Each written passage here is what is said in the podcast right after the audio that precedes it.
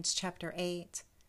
There is therefore now no condemnation to those who are in Christ Jesus, who don't walk according to the flesh, but according to the Spirit. For the law of the Spirit of life in Christ Jesus made me free from the law of sin and of death. For what the law could not do, in that it was weak through the flesh, God did, sending his own Son in the likeness of sinful flesh and for sin, he condemned sin in the flesh, that the ordinance of the law might be fulfilled in us who don't walk according to the flesh, but according to the Spirit. For those who live according to the flesh set their minds on the things of the flesh, but those who live according to the Spirit, the things of the Spirit. For the mind of the flesh is death but the mind of the Spirit is life and peace. Because the mind of the flesh is hostile toward God. For it is not subject to God's law, neither indeed can it be. Those who are in the flesh cannot please God. But you are not in the flesh, but in the Spirit. If it is so that the Spirit of God dwells in you. For if anyone does not have the Spirit of Christ, they are not his. If Christ is in you, the body is dead because of sin, but the spirit is alive because of righteousness. But if the spirit of him who raised up Jesus from the dead dwells in you, the one who raised up Christ Jesus from the dead will also give life to your mortal bodies through his spirit who dwells in you. So then, brothers and sisters, we are debtors, not to the flesh to live after the flesh. For if you live after the flesh, you must die. But if by the Spirit you put to death the deeds of the body, you will live. For as many as are led by the Spirit of God, these are the children of God. For you did not receive the spirit of bondage again to fear, but you received the spirit of adoption, by whom we cry, Abba, Father. The Spirit Himself testifies with our spirit that we are children of God. And if children, then heirs, heirs of God and joint heirs with Christ, if indeed we suffer with Him, that we may also be glorified with Him. For I consider that the sufferings of this present time are not worthy to be compared with the glory which will be revealed toward us. For the creation waits with eager expectation for the children of God to be revealed. For the creation was subjected to vanity, not of its own will, but because of him who subjected it, in hope that the creation itself also will be delivered from the bondage of decay into the liberty of the glory of the children of God. For we know that the whole creation groans and travails in pain together until now. Not only so, but ourselves also, who have the first fruits of the Spirit, even we ourselves groan within ourselves, waiting for adoption, the redemption of our body. For we were saved in hope, but hope that is seen is not hope. For who hopes for that which they see? But if we hope for that which we don't see, we wait for it with patience. In the same way, the Spirit also helps our weakness, for we don't know how to pray as we ought. But the Spirit Himself makes intercession for us with groanings that cannot be uttered. He who searches our hearts knows what's on the Spirit's mind, because He makes intercession for the saints according to God. We know that all things work together for good for those who love God, for those who are called according to God's purpose. For whom he foreknew, he also predestined to be conformed to the image of his Son, that they might be the firstborn among many siblings. Whom he predestined, those he also called. Whom he called, those he also justified whom he justified, those he also glorified. What then shall we say about these things? If God is for us, who can be against us? He who did not spare his own son, but delivered him up for us all, how would he not also with him freely give us all things? Who could bring a charge against God's chosen ones? It is God who justifies. Who is the one who condemns? It is Christ who died, yes, rather, who was raised from the dead, who is at the right hand of God, who also makes intercession for us. Who shall separate us from the love of Christ? Could oppression or anguish or persecution or famine or nakedness or peril or sword? Even as it is written, For your sake we are killed all day long. We were accounted as sheep for the slaughter. No, in all these things we are more than conquerors through the one who loved us. For I am persuaded that neither death, nor life, nor angels, nor principalities, nor things present, nor things to come, nor powers, nor height, nor depth, nor any other created thing will be able to separate us from God's love, which is in Christ Jesus our Lord. Romans chapter 9. I tell the truth in Christ. I am not lying my conscience testifying with me in the Holy Spirit that I have great sorrow and unceasing pain in my heart. For I could wish that I myself were accursed from Christ for my siblings' sake, my relatives according to the flesh who are Israelites, whose is the adoption, the glory, the covenants, the giving of the law, the service, and the promises of whom are the ancestors, and from whom is Christ as concerning the flesh, who is over all, God, blessed for evermore. Amen. But it is not as though the word of God has come to nothing.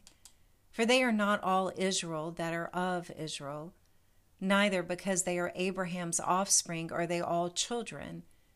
But your offspring will be accounted as from Isaac. That is, it is not the children of the flesh who are children of God, but the children of the promise who are counted as heirs. For this is a word of promise. At the appointed time I will come, and Sarah will have a son. Not only so, but Rebekah also conceived by one, by our father Isaac. For being not yet born, neither having done anything good or bad, that the purpose of God according to election might stand, not of works, but of him who calls. It was said to her, The elder will serve the younger. Even as it is written, Jacob I loved, but Esau I hated. What shall we say then? Is there unrighteousness with God? May it never be. For he who said to Moses, I will have mercy on whom I have mercy, and I will have compassion on whom I have compassion. So then, it is not of him who wills, nor of him who runs, but of God who has mercy. For the scripture says to Pharaoh, For this very purpose I caused you to be raised up, that I might show in you my power, and that my name might be proclaimed in all the earth. So then, he has mercy on whom he desires and he hardens whom he desires. You will say then to me, Why does he still find fault? For who withstands his will? But indeed, O human, who are you to reply against God? Will the thing formed ask him who formed it, Why did you make me like this? Or hasn't the potter a right over the clay? From the same lump to make one part a vessel for honor and another for dishonor? What if God, willing to show his wrath and to make his power known, endured with much patience vessels of wrath prepared for destruction, and that he might make known the riches of his glory on vessels of mercy, which he prepared beforehand for glory, us, whom he also called, not from the Jews only, but also from the Gentiles? As he says also in Hosea, I will call them my people, which were not my people, and her beloved, who was not beloved.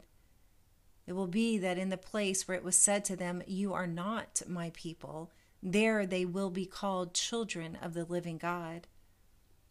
Isaiah cries concerning Israel For if the number of the children of Israel are as the sand of the sea, it is the remnant who will be saved. For he will finish the work and cut it short in righteousness, because the Lord will make a short work upon the earth.